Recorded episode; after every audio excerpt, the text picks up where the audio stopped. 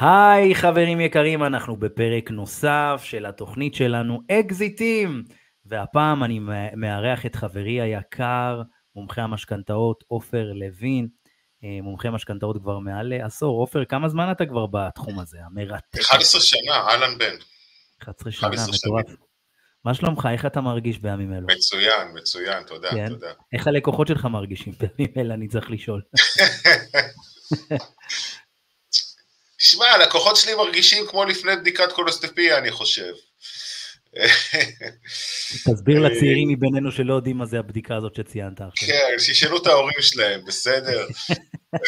לא- בארוחת שישי מחר תשאלו את ההורים, מה זאת הבדיקה הזאת שהוא מדבר עליה? כן, אני צריך לשים כזה 18 פלוס בזה, כן. לא, אז תסתכל, ללא ספק אנחנו נמצאים בתקופה מאוד מאוד מאתגרת, אני לא חושב שאין אחד אה, שלא חווה את, ה...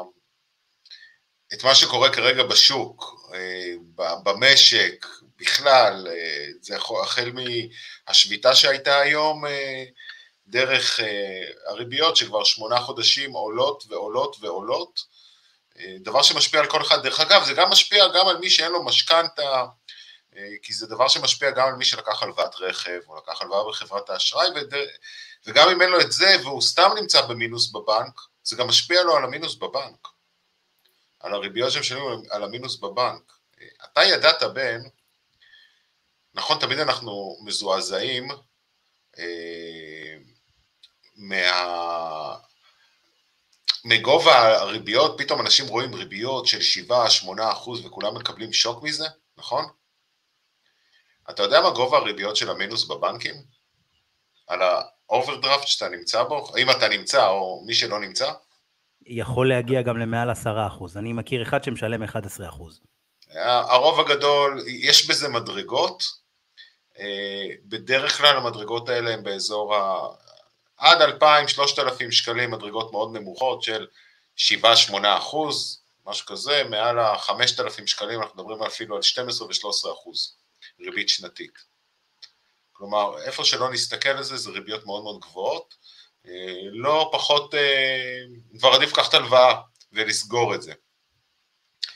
אז כן, לקוחות שלי, אה, לצערי הרב, אין אחד שלא נפגע, צריך לזכור שהדבר הזה שנקרא פריים, אנחנו מכירים אותו במתכונת שלו בריבית של 1.6 כמעט עשר שנים.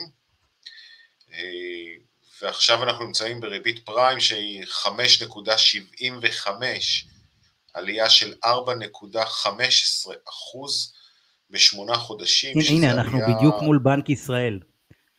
אנחנו בדיוק מול השקף של כן. בנק ישראל, ריבית, ריבית בנק כן, ישראל 4.25. לא...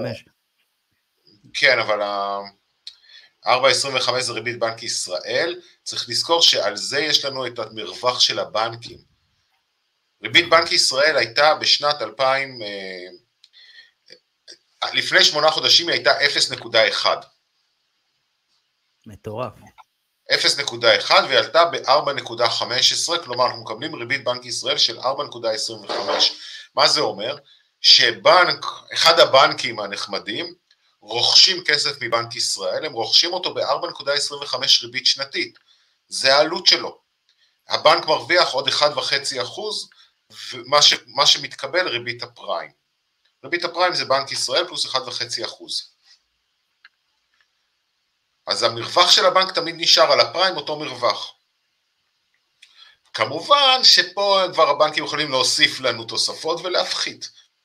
אנחנו מכירים תמיד במשכנתאות שתמיד אנשים קיבלו פריים מינוס 0.5, פריים מינוס 0.7, מינוס 0.9 תקופות מסוימות.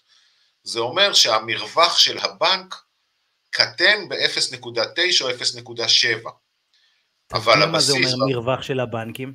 למי שלא... כמו שאמרתי, בנק, אחד הבנקים, הבנק, בנק לאומי לצורך העניין, קונה את הכסף מבנק ישראל ב-4.25. הוא מוכר את זה לך במרווח של 1.5 אחוז. מה, ש, מה שמתקבל ריבית פריים, 5.75. 4.25 ועוד רווח של הבנק 1.5 אחוז שווה 5.75. כשהבנק מחליט לעשות לנו אה, הנחה מסוימת, הוא אומר אני מוכן להרוויח רק 1 אחוז. על הרווח. אז הוא עושה לך הנחה של, של 0.6, כלומר, תמיד קראנו לזה פריים מינוס 0.6, ואז לא משנה באיזה כסף הבנק קונה, את הריבית יכולה לרדת, לעלות, תמיד המרווח של הבנק הוא ידוע, כמה הוא הולך להרוויח עליך. עכשיו, נוצר מצב שבשנה, אה, בשמונה חודשים האחרונים ריבית הפריים עלתה בגלל אינפלציה, בגלל אה, מדיניות בארץ ובעולם, אה, מה שמייקר בעיקר את המסלולים הצמודי פריים במשכנתאות. מרבית האנשים שהלכו ולקחו משכנתה שליש פריים, נניח חצי מיליון שקל בפריים, וריבית הפריים התחילה לעלות, הם שילמו הרי 1.6, נניח הפריים נדבר על מספרים נקיים, הם שילמו 1.6, הפריים התחיל לעלות ולעלות ולעלות, והיום הוא יקר, אותו מסלול, רק אותו מסלול על חצי מיליון שקל, באזור ה-1,600 שקלים. מטורף. החצי אחוז הזה אה, תפח להם ב-1,600 שקלים. והדבר הזה הוא קצת, אה, אני מחפש כאן רגע איזשהו, אה, יש איזשהו, ראיתי אתמול, מישהו שלח לי איזשהו, טוב, לא מוצא את זה כאן כרגע, ממש טבלה כזאת, אה, אני יודע איפה זה, אני יודע איפה זה. של ממש לראות את ריביות הפריים, איך הם השפיעו על כל, כל מהלך ומהלך.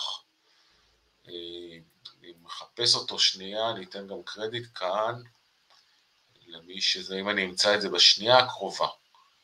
בסדר? כנראה שאני לא מוצא את זה בשנייה הקרובה, אז אנחנו אה, נתעלם מזה כרגע. אה, זה הסיפור של הפריים. אה, הדבר הזה, בלי קשר, פונים אליי לקוחות שפתאום הריבית עלתה, ואז שאני מסתכל על המשכנתה שלהם ואני אומר, איזה יופי, אה, הלוואי עליי, על לקוחות שלי היום, את הריביות שיש לכם מלפני שנתיים ל-25 שנה, 3.2, 3.4, אתה יודע, 25 שנה קבוע לא צמוד, היום הקבוע צמוד לא דומה לזה. היום הריביות יקרות בכמעט 2 אחוז. שזה נכון. קצת בעייתי, הסיפור הזה. איך, איך מתמודדים בסביבה כזאת, תגיד לי? זאת אומרת, עכשיו זוג צעיר רוצה לרכוש נכס, או אתה יודע מה, גם משפרי דיור, שחיים גם את העולם הזה ואת הסביבה הזאת של הריבית המטורפת, אה, שלא הכרנו ב-14 שנים האחרונות, הריבית בעצם שברה שיא של 14 שנים. כולנו יודעים את זה. איך מתמודדים בשוק הזה? נסה לדמיין זוג צעיר או אה, אנשים שבעצם רוכשים, רוצים לרכוש למגורים, איך הם מתמודדים, איך הם מתכננים את הדבר הזה שנקרא משכנתה בסביבה הזאת. כן, אם, אם אנחנו נדבר היום, מה, מה שקורה כרגע במצב הנוכחי בשוק, אה, יש קצת סוג של סמי קיפאון, יש האטה מאוד מאוד גדולה בכל עסקאות הנדל"ן כרגע, כי אנשים לא יודעים מה יהיה, לא יודעים מה יקרה עם המחירים, עם הריביות, יש המון המון שמועות, המחירים ירדו, המחירים ירדו. אה, עם כל הכבוד לכל הכלכלנים וכל הפרשנים שיושבים באולפנים, אני לא חושב שהם אה, באו מהשטח אה, ומבינים את הצורך של זוגות צעירים אה, לקנות דירה, ואת החוסר בכמויות, ואף ישראלי לא ימכור דירה במחיר הפסד. הבנקים נותנים פתרונות למי שנמצא היום על הקשקש, תכף נדבר על זה. היום זוגות שרוצים לקנות דירה, אני חושב שצריכים קודם כל, הכללי המשחק השתנו היום. אם קודם בשביל מיליון שקלים היינו צריכים 4,800 שקל החזר חודשי של המשכנתה, בערך, אני לא, לא אהיה מדויק, זה מאוד מאוד תלוי בתבנית, במבנה של המשכנתה. קודם אתה מדבר על לפני שמונה, עשרה חודשים. כן, לפני כן, לפני שנה, בוא נדבר לפני שנה, זוג שרצה מיליון שקל, ההחזר החודשי שלו היה צריך להיות, בוא נניח, סביב ה-4,700, 4,800, פלוס מינוס. זה אומר שאם הייתה לו הכנסה של 13,000 שקל, הוא היה יכול לעמוד במשכנתה הזאת. נכון? אני לא טועה. 4,800 כפול 2.6, כן, 13,000 שקל, אין לו בעיה לעמוד במשכנתה הזאת. למה עשית חישוב של 2.6? זה החישוב של בשביל להגיע ל-37 אחוז בערך, ל-38, כאילו לחלק היחסי ל-37-38 אחוז, הרי אנחנו יכולים מהכנסות נטו להשתמש עד 40 אחוז, 39 אחוז, לטובת המשכנתה. אז כשאני עושה 13,000 שקל כפול 38 אחוז, אני מגיע לאותם 4,900 ששווים מיליון שקל. מה שכן, לא כל אחד שמגיע לבנק מקבל עד 40 אחוז, בדרך כלל הבנקים די קשיחים עם כן, הדבר הזה. אבל אתה יודע, עוד פעם, אני מסתכל על לקוח שלי. בדרך כלל הם נותנים עד שליש. כאילו, זה ההנחיות של בנק ישראל לפחות. הם נותנים גם יותר. כן, אבל ההנחיות של בנק ישראל הן ברורות, כאילו זה עד שליש, אבל כמובן מבינים שהמחירים כן, עולים, ואז הם מתחו את זה. נכון, עכשיו, היום אותו זוג שצריך אותו מיליון שקלים, אני מדבר באותם תנאי מסלול משכנתה, שאני מדבר על משכנתה נכונה, לא סתם לזרוק לו שליש, שליש ושליש, הכל צמוד מדד, הכל ל-30 שנה. אני מדבר על משכנתה נכונה, אנחנו, יש לנו המון שיחות על תמילים, אני לא, לא ניכנס לדבר הזה. היום בשביל דבר כזה הוא צריך קרוב ל-5,200, 5,300 כפול 2.6, זה אומר שהוא צריך להרוויח קרוב ל-15,000 שקל נטו. הנטו שלו עלה, חייב להיות ב-2,000 שקלים, 3,000 שקלים קצת יותר יקר. אה, צריך לזכור שבמקביל... עכשיו, בשביל, בשביל 15,000 שקל נטו, כמה משכורת ברוטו אנחנו צריכים? אה, וואלה, זו שאלה טובה, אתה יודע, כי אם יש בן אדם שיש לו פטור מלא ממס, אז הוא לא צריך משכורת ברוטו גבוהה. אבל בדרך כלל אנחנו מדברים על משכורות ברוטו של אזור ה-23,000 שקל, בשביל להגיע ל-15. יפה. היום האנשים צריכים להגיע... שאלתי את זה בשביל שאנשים יבינו את היחסיות, זאת אומרת, אדם צריך להכניס, אפשר גם כזוג כמובן, להכניס 23,000 שקלים, אה, וה, והנטו שלהם צריך להיות אה, כאילו די גבוה. כן, נסתכל בשביל... אבל אני אומר, בסביבה כזאת שאתה יודע שהשכר החציוני הוא בתכלס עומד על משהו כמו 7,000 שקלים, וכשהמשכנתה מתייקרת בשמונה חודשים בכ-2,000 שקלים, אה, שצריך להרוויח יותר, יש פה איזה, יש פה עניין, יש פה איזה...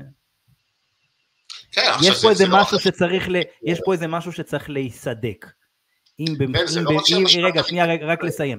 אם אה, מהכיוון של המחירים של הנדל"ן שצריכים להתאזן איכשהו, שאנחנו רואים שכבר מתחילים לרדת קצת המחירים, אה, או מהצד של המעסיקים שישלמו אולי יותר כסף אה, למועסקים, שזה גם משהו שאנחנו רואים בתקופה האחרונה.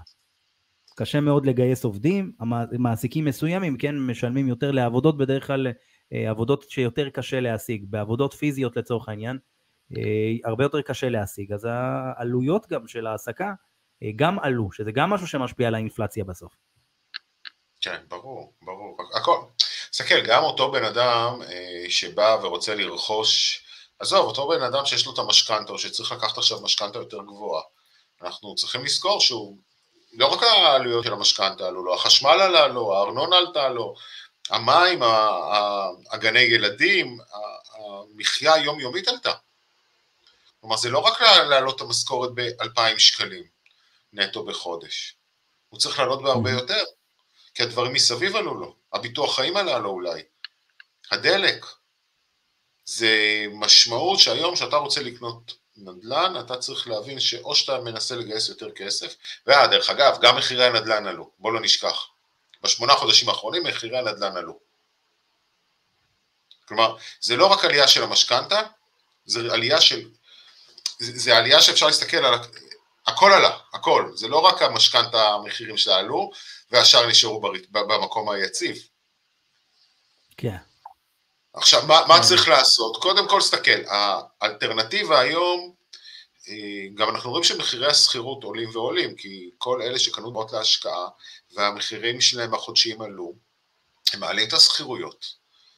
אנחנו רואים שמחירי השכירות עולים ועולים, דירת שלושה וחצי חדרים במרכז הרצליה, אה, לא עם נוף לים, אה, לא דירה, וואו, משופצת, חדשה, שנכנסים עם כמה בנס אמורה להיות מושכרת? בשבע וחצי כמעט. שלושה חדרים גדולים. שלושה, שלושה וחצי חדרים.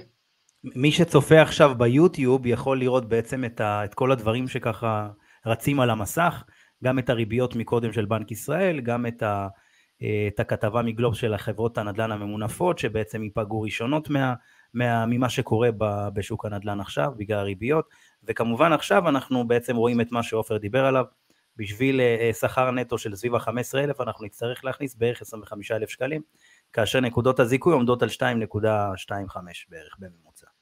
כן.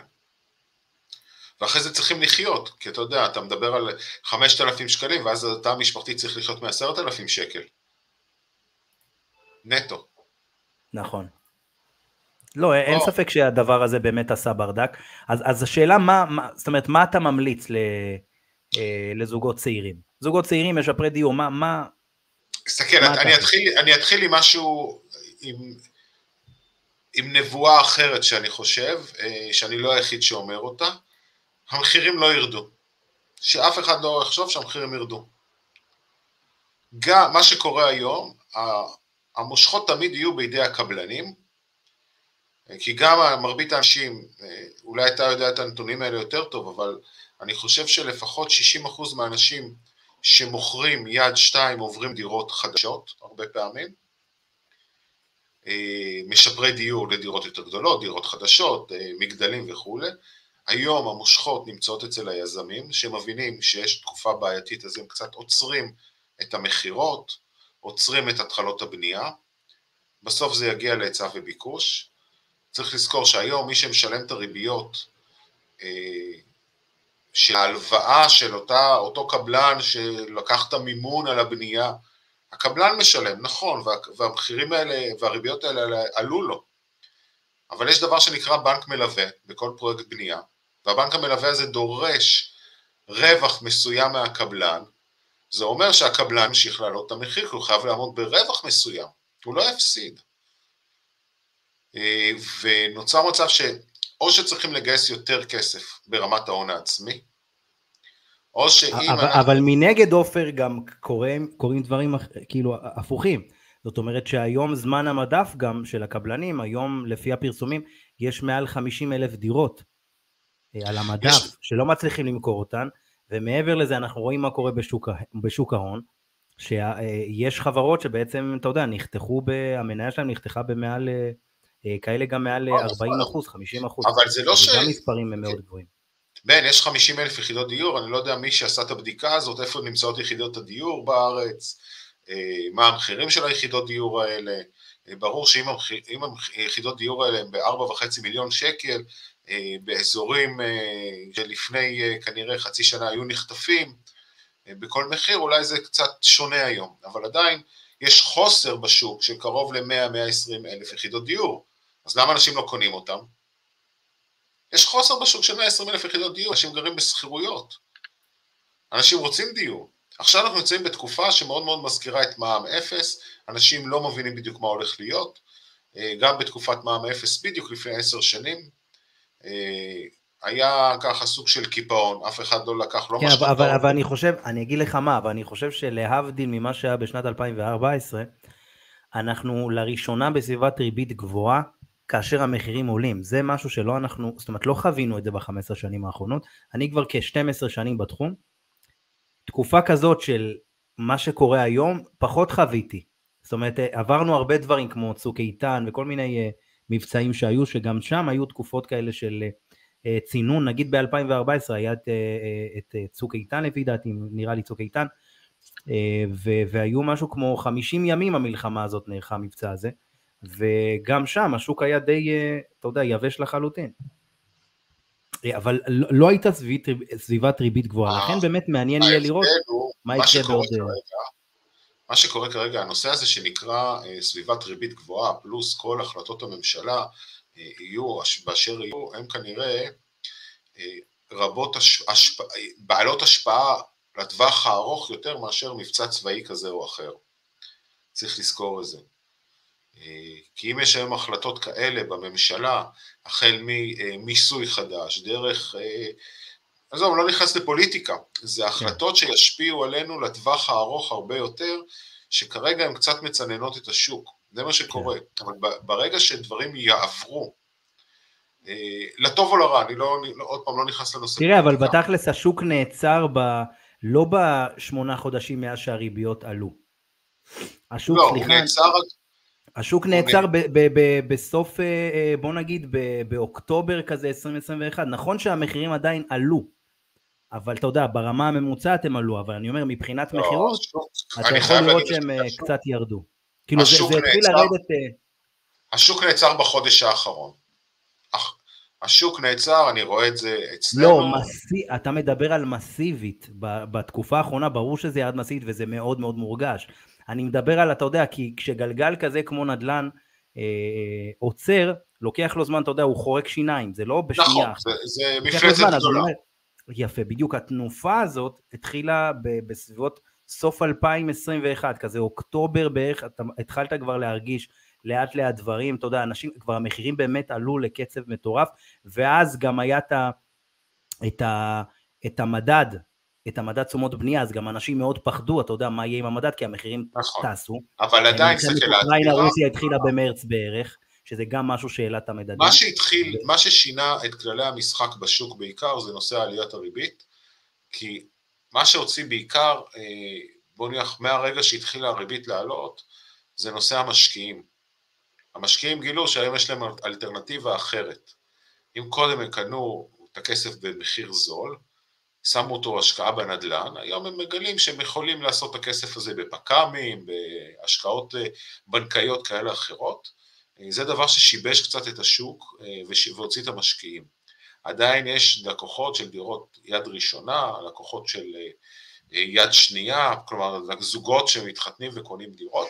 כרגע שהריביות השוק נתנו את הקפיצה שלהם, אה, או קפיצה כרגע, הקפיצה הזאת היא קפיצה מאוד מאוד דרסטית, מאוד מאוד משמעותית. אה, אני כנראה שהריביות לא ירדו בין, אה, אם נהנים ואם נדבר בצורה גלויה, הריביות שוק לא ירדו, לא בשנה הקרובה, והם כנראה לא יחזרו לרמה שאנחנו הכרנו אותם לפני שנתיים. כן, לפי כל התחזיות הריביות לא יחזרו כן, למצב. כן, יש סבירות, יש סבירות ודיבורים, ושהריביות אה, כנראה בטווח של השלושה חודשים הקרובים יהיה איזשהו מיתון, אה, כלומר אה, התמתנות של הריבית קצת תרד, כנראה שנסיים את 2023 עם ריבית קצת יותר, עם ריבית פריים יותר נמוכה מ-5.75 אחוז, והשוק יצטרך להתרגל, כי גם בשנת 2000 ושמונה שהריבית הפריים הייתה 4.75, עדיין קנו דירות. המחירים היו שונים לחלוטין וגובה המשכנתאות היה שונה לחלוטין, אבל עדיין רכשו שם באותה תקופה דירות. אה, יש הסתגלות, השוק התרגל שהריבית הפריים 1.6, וצריך לזכור שגם במשך העשור הזה ריביות המשכנתה שאינן קשורות לפריים היו תקופות שהן היו גבוהות ותקופות שהן היו מאוד נמוכות. מה שמאוד מאוד קל לנו היום זה ריבית בנק ישראל, אז זה מאוד מאוד מפחיד. יחד עם זאת, אני חושב שבסוף האלטרנטיבה לשכירות, שאתה לוקח את אותם 7,000 שקלים או 7,500 שקלים על דירה בהרצליה, תשקיע את זה בתוך הנכס שלך. כי אם קודם אתה, אם במקרה של שכירות, מתוך 100% מהכסף אתה מעביר את זה למישהו אחר, במשכנתה לפחות, אתה יודע מה, אם קודם זה היה 50-50, היום לפחות בוא תשאיר 35 אצלך, 35 אחוז מהכסף אצלך, 40 אחוז מהכסף אצלך, השאר ילך נניח לריביות, אבל לפחות תסתכלו על זה כחיסכון הפוך. אה, אני לא בטוח שלבוא ולהגיד אוקיי בואו נחיה בשכירות זה דבר אה, נכון, כמובן יש לזה עוד השלכות, צריכים להבין את השוק, צריך להבין את ההון העצמי. אה, אני כן חושב שאני אישית היום אם אתה שואל אותי, אני לא הייתי מפחד לשים גם לקחת הלוואה שהיא צמודה לפריים. כי לא? האפשרות לא? שהפריים יעלה עוד היא קיימת, אבל האפשרות שהפריים תרד הרבה יותר מאשר אתה יעלה. כלומר, אולי נראה עוד עלייה בפריים אחת או שתיים ונגיע לשש וחצי אחוז, אבל סביר להניח שתוך שנתיים הפריים יחזור ל-4 אחוז. ואז אני ייהנה בתור אחד שלקחתי פריים. לעומת דרך אגב, מי שלקח פריים שהוא היה 1.6 אחוז, והוא התרגל לתשלום משכנתה, פתאום הוא קיבל עוד 1,500 שקלים בחודש, הוא לא רגיל לזה, למרות שאתה יודע, שאני מסתכל היום על האלטרנטיבה לפריים, היא כמעט זהה, הריבית ל-30 שנה קבועה לא צמודה, שהיא מתנהגת מאוד מאוד דומה לריבית הפריים, היא כמעט זהה מבחינת הריביות. אין כאן משהו שוס, שריבית קבוע לא צמוד עם נניח 3 אחוז. מול פריים שהוא היום אה, נניח אז, פריים. אז בוא נגיד שאתה מרכז עכשיו את כל, ה, את כל הדברים הכי תמציתיים שלמדת בשמונה חודשים האחרונים. אה, שני טיפים שאתה יכול לתת לרוכשים, הן אה, זוגות צעירים והן משפרי דיור, שני טיפים פרקטיים. וואו. שני טיפים פרקטיים, וואו, כמה זמן יש... אני, אני הייתי מתחיל בראשית, תלכו ליועץ משכנתה מומחה. מקצוע. לא, אחד, עזוב, זה, זה, זה טיפ קבוע, זה טיפ קבוע, זה לא טיפ פרקטי. אני חושב קודם כל צריך, לא צריך לפחד. לא, אבל בסביבה כזאת אני חושב שמאוד מאוד חשוב. ברור שבסביבה אה, כזאת. להביא אני... מישהו באמת מקצועי שיראה את התמונה הרחבה ובאמת יעזור לנו, כי מדובר פה בהרבה כסף. אתה, אני, אני רוצה שנחלק את זה לשניים. קודם כל, אני, אני, אני אגיד ככה, קודם כל בסביבה כזאת, לכו, על באמת, תתעסקו, אה, אל תפחדו, תיכנסו לנדל"ן. יש לכם כסף, התחתנתם, כי בסוף ההיסטוריה מלמדת אותנו שככל שמחכים הערך של הנכסים יעלו והשווי של הכסף שלנו יורד. לא יעזור. כל מי שאמר לפני שלוש שנים, אני לא אקנה עכשיו דירה, ואני אחכה עוד קצת, אולי ישתנה, בבחירות הבאות יקרה משהו, עברו חמש מערכות בחירות, מחירי הנדל"ן רק עלו, הכסף נשאר, רק נשחק. אז קודם כל, תחשבו על האפשרות לקנות דירה. לא חייבים לקנות דירה בשתיים וחצי או שלושה מיליון שקלים, יש גם נכסים במיליון שבע מאות ומיליון שמונה מאות, ומקסימום תזכירו ותזכרו או שתעברו מקום למגורים אחרים שלכם. האלטרנטיבה הזאת הרבה יותר נכונה לטווח הארוך. מחירי הנדל"ן לא ירדו. חברים, כמובן שמה שאתם שומעים פה, זה בגדר המלצה. כן, זה לא בגדר המלצה, וזה סתם אנחנו מדברים על דברים כלליים כמובן. כן, אני, זה מה שאני חושב, כמובן. זה, זה לא משהו פרטני, אז לא לקחת את הדברים וללכת אה, ולבצע תבדקו. תבדקו את עצמכם ותחשבו. אה, תסתכל, גם, גם נגיד בנק ישראל אז רגע, אז, אז רגע, אז, אז טיפ ראשון, במידה ויש לכם כסף, אה, תחשבו את האלטרנטיבות טוב, אם זה מבחינת השכרה או רכישה, ופשוט תלכו על רכישה, כי עופר מאמין שהמחירים אה, לאורך זמן יעלו על פי ההיסטוריה. והטיפ נכון. השני והפרקטי? הטיפ, הטיפ השני, אה, אתה מיואש לא. מהריבית. לא, אני, לא, אתה יודע, כי מצד אחד... אני ראיתי שעכשיו הריבית החליקה על, החליקה על הקרחת שלך, ממש ראיתי את ההבזק. אני אגיד לך, כשאני מסתכל על ה... בכלל על השוק, אה, זה שוק שצריכים לחשוב שכנראה בעוד חמש שנים יהיה יותר טוב, כנראה. אז גם בתכנון של המשכנתה שלכם צריכים לבנות אפשרויות יציאה כאלו או אחרות, אה, או אפשרות החלקה החוצה, או לעשות שינויים בצורה יותר נכונה. אה, מאוד חשוב בכל התרחישים שתעשו איתי עם יועץ אחר, או כל מה שתעשו, לנסות לבנות תרחישים עם שינויים בשוק, כלומר לא תרחיש נקי, אלא מה יקרה אם ריבית הפריים תמשיך לעלות, מה יקרה אם המדדים ימשיכו לעלות. צריך לקחת את זה בחשבון. צריך לזכור, כמו שאמרנו, מחירי הנדל"ן לא ירדו, יש חוסר של 120 אלף יחידות דיור, יש גירושים פה, אנשים חיים יותר, יש עלייה לארץ. הדברים האלה, אה, אין מספיק התחלות בנייה. כן, למרות עוד פעם, עופר, אני, אני אגיד לך מה, אני כן. מסכים באופן כללי, אה, אבל אני חושב ש... אתה יודע, אני גם רוצה לתת לך קצת פייט, אתה יודע, שיהיה לך, שיהיה מעניין. זה חשוב. אבל אני אומר, בכמה שנים האחרונות גם קרו הרבה דברים בנדל"ן ב- בישראל שכן צריך לקחת אותם בחשבון. מחיר למשתכן כבר לא תהיה, בטח לא במתווה הקודם שלה, כי היום זה מחיר מטרה ומגבילים את זה עד 300 אלף שקלים, שזה משהו שלא היה במחיר למשתכן. אני מכיר אנשים במחיר למשתכן שהרוויחו מעל מיליון שקל. הנכס שלהם ממש שווה מעל מיליון שקל תוך כמה שנים. אם זה כל מיני בראשון וכל לא, מיני... לא, לא יהיו, אנשים כבר, כבר לא יהיו קפיצות שכאלה. כן, אז אני אומר, לא יהיה את הדבר הזה, והדבר הזה צריך לקחת בחשבון שמחיר למשתכן הכניס מאות אלפי אנשים לתוך הדבר הזה שנקרא נדל"ן, וזה משהו שהקפיץ את הביקושים. אז בלי מחיר למשתכן, שאין, רגע, אני רק מסביר שנייה, בלי מחיר למשתכן שהמדינה דוחפת בכל מקום ובכל איזה, ריבית אה, אה, גבוהה, אה, צריך להבין שאחרי תקופת הקורונה, אה, כל מה שקשור בשוק, בשוק ההון גם מאוד התחזק, זאת אומרת היום אנשים פחות מפחדים משוק ההון, אנחנו רואים את זה בכמות החשבונות שנפתחו בשוק ההון, זאת אומרת בבורסה, מעל 300 אלף תוך שנה ומשהו, תוך אה, סביב השנתיים, מעל 300 אלף חשבונות, זה מספרים שלא היו. אנחנו רואים יותר אה, מדריכים פיננסיים למיניהם, שגם מלמדים את האנשים לא לפחד משוק ההון, ואלה דברים שמאוד משפיעים על הנדל"ן, כי הרבה מאוד מאלה שמשקיעים בשוק ההון, זה אנשים שכנראה היו צריכים לקנות עכשיו נכס בלא יודע איפשהו באיזה פריפריה, והחליטו לקחת את הכסף ולהגיד יאללה אני אשים ב-S&P 500 והיועץ אמר לי זה 7-8% ברמה ההיסטורית עד 10% אין לי בעיה לזרום עם זה, אני אומר יש פה דברים אה, ושינויים במקרו שיהיה מאוד מאוד מעניין לראות איך הם משפיעים בשנתיים אה, הקרובות כי קרו ב... בוא נגיד משנת 2015, מאז שכחלון, זאת אומרת ממשלת הליכוד אז כחלון שנבחר ב-2015 ועד 2020, קרו המון, 2020 ואז קורונה גם, כמובן ש... אה, זה גם הקפיץ את המחירים. קרו דברים שהם באמת, דברים שהם די נדירים.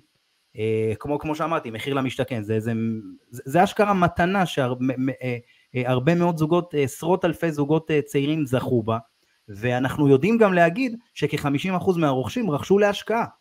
אתה מבין? זאת אומרת, יש פה הרבה מאוד נתונים שהם לא ברורים, כי לצערנו הרב גם המדינה לא כזה שקופה עם המידע, זאת אומרת אם היה לנו מידע ברור מי רכש, מי אתה יודע, לנו, באופן, אתה יודע, ברמה של מקרו להבין מי נגד מי, אז היה לנו הרבה יותר קל לעשות את החתכים. אז, אז אני חושב שבחמש-שש שנים האלה צריך לקחת אותם הכי בערבון מוגבל, זה מה שאני חושב, אם אנחנו רוצים באמת להסתכל על זה בפריזמה יותר רחבה, אתה מבין? ובשנתיים הקרובות אנחנו באמת נוכל לראות את כל הדברים. כי צריך גם להבין שבגלל עליות המחירים, גם מבחינת עניין של השכרה וגם מבחינת דיור, יש הרבה מאוד גרושים וגרושות, אה, גרושים בעיקר שעוברים לעבור, זאת אומרת שעוברים לגור עם ההורים. צריך לזכור את זה. אני מכיר כמה זה אנשים שליווינו, שקונים דירה להשקעה וגרים עם ההורים. אתה מבין? ולא אחד ולא שתיים. אז גם אלה, אה, לפי דעתי הם מספרים גדולים, ולא, זאת אומרת, זה לא אה, משפחה שמתגרשת והיה לה שתי דירות, זה לא תמיד ככה. אתה מבין? זאת אומרת, הרבה פעמים חוזרים דווקא ומצמצמים את השוק, זאת אומרת, על ידי כך שהם בעצם עוברים לאיזה אה, אה, פתרון דיור. אם אתה אח או אחות, אז יש לך כל מיני פתרון, פתרונות דיור של הבתי חולים. בקיצור, כל מיני, אה, אה, או אם אתה עובד בבית מלון, אז יש לך את החדר שלך בבית מלון, אה, כאילו, או מגורי עובדים. אתה מבין? אז, אז, אז אני אומר, הנתונים לא, לא כאלה ברורים, ואם אתה מוציא את השש שנים האחרונות המטורפות שהיו, מאות אלפי אנשים שנכנסו ל, ל, לנדל"ן שוואלה הם לא היו קונים, לא חשבו לקנות, הגיעו עם 70-80 אלף שקל, יש להם דירה, מטורף. אנשים שקנו בעפולה, איזה, תחשוב שדירת ארבעה חדרים בעפולה כאשר יצאו המחיר למשתכן בשנת 2016, נמכרה סביב 600, 650, 700 אלף שקל, אחי, ארבעה חדרים. היום אותה דירה נמכרת פי שתיים יותר, סביב ה-1-4. נכון. אתה מבין? המכירות... אה, אז אני אומר, אז יהיה מעניין לראות איך הדברים, אה, אתה יודע, מתקדמים. כנראה, תסתכל, בן, כנראה שאת הדבר הזה של אקזיט בנדל"ן, אה, מה שהרבה עשו, לא יעשו רגע. אה, נגמר תקופת האקזיט מנדל"ן. עכשיו הגיע הזמן לקנות נדל"ן בשביל לגור בו. נקרא לתקופה הזאת ככה. הגיע לקנות כן. נדל"ן בשביל לגור בו, לא בשביל לעשות בו אקזיטים. כן. זה, כמובן עדיין אפשר לעשות אקזיטים, אבל עוד פעם במספרים קטנים, אני בדיוק עשיתי השבוע תחשיב ללקוח שלי, שרוצה לקנות דירה בשביל 700 אלף שקל, ואתה עושה את החישוב עם כל העלויות מסביב, והמס רכישה, אז אתה אומר, אוקיי, בעוד חמש שנים אתה תמכור ב-20% יותר, כמה נשאר לך ביד בסוף, אחרי כל העלויות והדברים האלה? אז אתה... יפה, אז אני אומר, אז הרבה כאלה, אז הרבה כאלה היום, שעושים את החישוב היותר ריאלי, נכנסים לשוק ההון, אתה מבין? אז אני נכון, אומר, זה יהיה מאוד מעניין, כי אתה רואה מאות אלפי חשבונות של שוק ההון, זאת עובדה, נכון, וזה משהו שישפיע מאוד על הנדל"ן, על הפריפריה, על המשקיעים. אה, המשקיעים, דרך אגב, גם לפני כל הריביות, הם התחילו לרדת, אתה יודע, כשגם כמובן 8% וגם העניין של שוק ההון, פתאום גילו את שוק ההון, המון המון קורסים, המון ידע פיננסי, וזה משהו שפותח את הראש, אין מה לעשות. אה, עופר, דבר אחרון שאני רוצה לדון איתך עליו, וחשוב לי שתגיד אה, מה, מה עושים, אנחנו עוד שתי דקות מסיימים. חברות הנדל"ן הממונפות הן הראשונות שנפגעות מהריבית והיחלשות השקל. תסתכל על הכותרת הזאת אה, מגלובס, מה אתה אומר על הדבר הזה? דרור מרמור דרך אגב, אחד הכתבים, אה, כתב את הכתבה. תסתכל, אני מקווה שהמצב ישתנה, כי זה שחברת נדל"ן נחלשת והתחילה בנייה, ועכשיו היא לא צריכה להמשיך למכור עוד, אה, המצב גרוע, כי אתה לא רוצה לראות חברה שבונה עכשיו שלושה מגדלים, שמכרה 100 יחידות דיור מתוך 200, קורסת. לא רוצה לחשוב כן. מה יקרה לאותם אה, לווים. לא, למרות שיש אה, ליווי, אה, יש ליווי בנקאי, זה לא... עזוב, הליווי בנקאי זה לא, זה, זה, לא, זה, זה לא כזה ורוד. הליווי בנקאי זה בא ואומר, עכשיו בוא נמצא קבלן אחר שימשיך את הבנייה. זה אתה מבין שיש לך עוד 100 דיירים. לא, אבל, אבל כן יש לך אחריות. בליווי בנקאי אין לך אחריות לדירה בנויה, יש לך אחריות לכסף. על פי חוק. יש לך אחריות לכסף, אבל גם הכסף כעקרון הליווי בנקאי, הרעיון של הליווי בנקאי זה שגם הבנק נכנס לנעלי הים, ומוצא קבלן וממשיך את הבנייה. נכון, נכון, נכון. זה לא כזה פשוט, אני לא רוצה, אני מאוד מקווה שזה לא יהיה כאן. לא, אני גם לא, לא רוצה, כמובן אף אחד לא רוצה, והשוק דרך אגב, חשוב לומר, ברור שהוא נוטה להתקדמות ולצמיחה, כי הכלכלה בנויה. אני כן, אבל בן רוצה... וכלכלה שמצטמצמת היא לא, לא משהו בריא לאף אחד. מה אתה אומר? אני כן רוצה בן להוסיף שני דברים לגבי אה, נושא של מי שמתקשה היום במשכנתה, ברשותך. אבל, אבל יש לנו עוד דקה, ב-60 שניות. ב-60 שניות. מי שמתקשה היום בתשלומי המשכנתה ונחנק, קודם כל, כל, ה, כל הפרסומים למיניהם של הבנקים, מציע, תעשו קודם התייעצות עם יועץ משכנתאות, כל יועץ משכנתאות, שיסביר לכם בדיוק מה המשמעות של כל דבר, כי יש למשמעויות האלה השלכות כספיות לטווח, והרבה פעמים לטווח הקצר. אופציה אחת שאני חושב שיותר נכונה, זה לקחת, אם יש לכם אפשרות לגייס קצת כסף, אם זה על ידי הלוואה מקרן השתלמות, ולשלם עליה ריבית בצורת בלון, כלומר לא לשלם עליה את ההחזרים החודשיים, או נניח לתקופה מסוימת, וסילוק חלק מהמשכנתה, בשביל להקטין את ההחזרים החודשיים שלכם כרגע ולחזור למה שהיה לפני הגל, זה אפשרות אחת. אפשרות נושא, אולי לקחת גם כסף מהמשפחה, או, או הלוואת משפחה, כזה דבר או אחר, בשביל שזה משהו שיעזור לכם ב... לעבור את התקופה. אפשרות נוספת, יש היום הבנקים מאפשרים לעשות הקפאה של המשכנתה לתקופה מסוימת. אם אין ברירה, אז עושים את ההקפאה של המשכנתה, נניח שלושה חודשים הקפאתם את המשכנתה, זה לא אומר שעכשיו תהנו מזה שאין לכם 6,000 שקל החזרי משכנתה. קחו את ה-6,000 שקל האלה, שימו אותם בצד, והנה מצאתם לכם עוד שומנים לאותה עלייה שאחרי זה תיתן לכם למשך שנה, שנה וקצת כסף אה, על החשבון עם העלייה הזאת. הנה, אנחנו אה, רואים במקביל את ה, באמת את הפרסומים של כל הבנקים. יש המון פתרונות, אבל צריך פה להבין... פה אני פשוט בבנק האדום, אה, אז, אז כן צריך אבל אה, באמת להבין איך עושים את הדברים. כן, לא, אני, אני אומר, תסתכל, זה שעשינו הקפאת משכנתה, הרבה הרבה עושים את ההקפאת משכנתה הזו. בשורה התחתונה אף אחד לא נותן לכם כסף במתנה, אתם צריכים כן, לא, להחזיר את הכסף, תצטרכו להחזיר את הכסף. סליחה שאני כן. חותך אותך, אבל אני אומר, זה שאנשים עושים הקפאת משכנתה, פתאום לוקחים, לא יורד לנו 6,000 שקל, הולכים עם זה לבית מלון. לא, קחו את הכסף, שימו אותו בצד, יעברו את השלושה חודשים של הקפאת המשכנתה, והנה יש לכם כסף בשביל להתמודד עם אותה עלייה שקראה לכם, בלי לפגוע ברמה החודשית, וכמובן, כנראה שאין ברירה, צריכים להסתכל לכל אחד על הכיס של עצמו, לבדוק איזה הוצאות הוא יכול כרגע לצמצם או לשנות אה, בשביל אה, לעזור לתא המשפחתי, כי המשכנתה זאת לא רק הבעיה היחידה, הרבה דברים עלו לנו, המשכנתה היא מאוד כואבת, אבל אה, צריך להסתכל על כל הדברים האלה, וכמובן להתייעץ עם יועצי משכנתאות, איתי, עם טל, עם מומחים אחרים, חברים טובים שלי וקולגות מומחים, בשביל מה אפשרות, חייב להגיד לכם, לא תמיד זה נכון למחזר משכנתה כרגע, או לפרוס אותה למסלולים לא נכונים. אה, הרבה אנשים אני רואה שלקחו משכנתאות בשנתיים, שלוש האחרונות, הריביות שלהם תענוג, חבל לוותר עליהם. כי אם אתם תיקחו ותפרסו מחדש לריביות קבועות לתקופה ארוכה, שהריביות ירדו, יש סכנה לקנסות. ואז כל מה שעשיתם היה לחינם. אז התייעצות, התייעצות, התייעצות. אה, וואו, עופר, אני למדתי הרבה. היה פודקאסט אה, מאוד מעניין. אה, אני בטוח שילמדו ממנו. היו כמה דברים שככה פחות הסכמנו עליהם, אבל זה בסדר, זה מה שהופך את זה למעניין. אה, חבר'ה, פשוט תמיד תסתכלו, לפי דעתי, איך שאני רואה את הדברים בפריזמה הרבה יותר רחבה, תראו מי נגד מי, אה, ותחפשו את הדברים באמת שיעשו עבורכם את ה...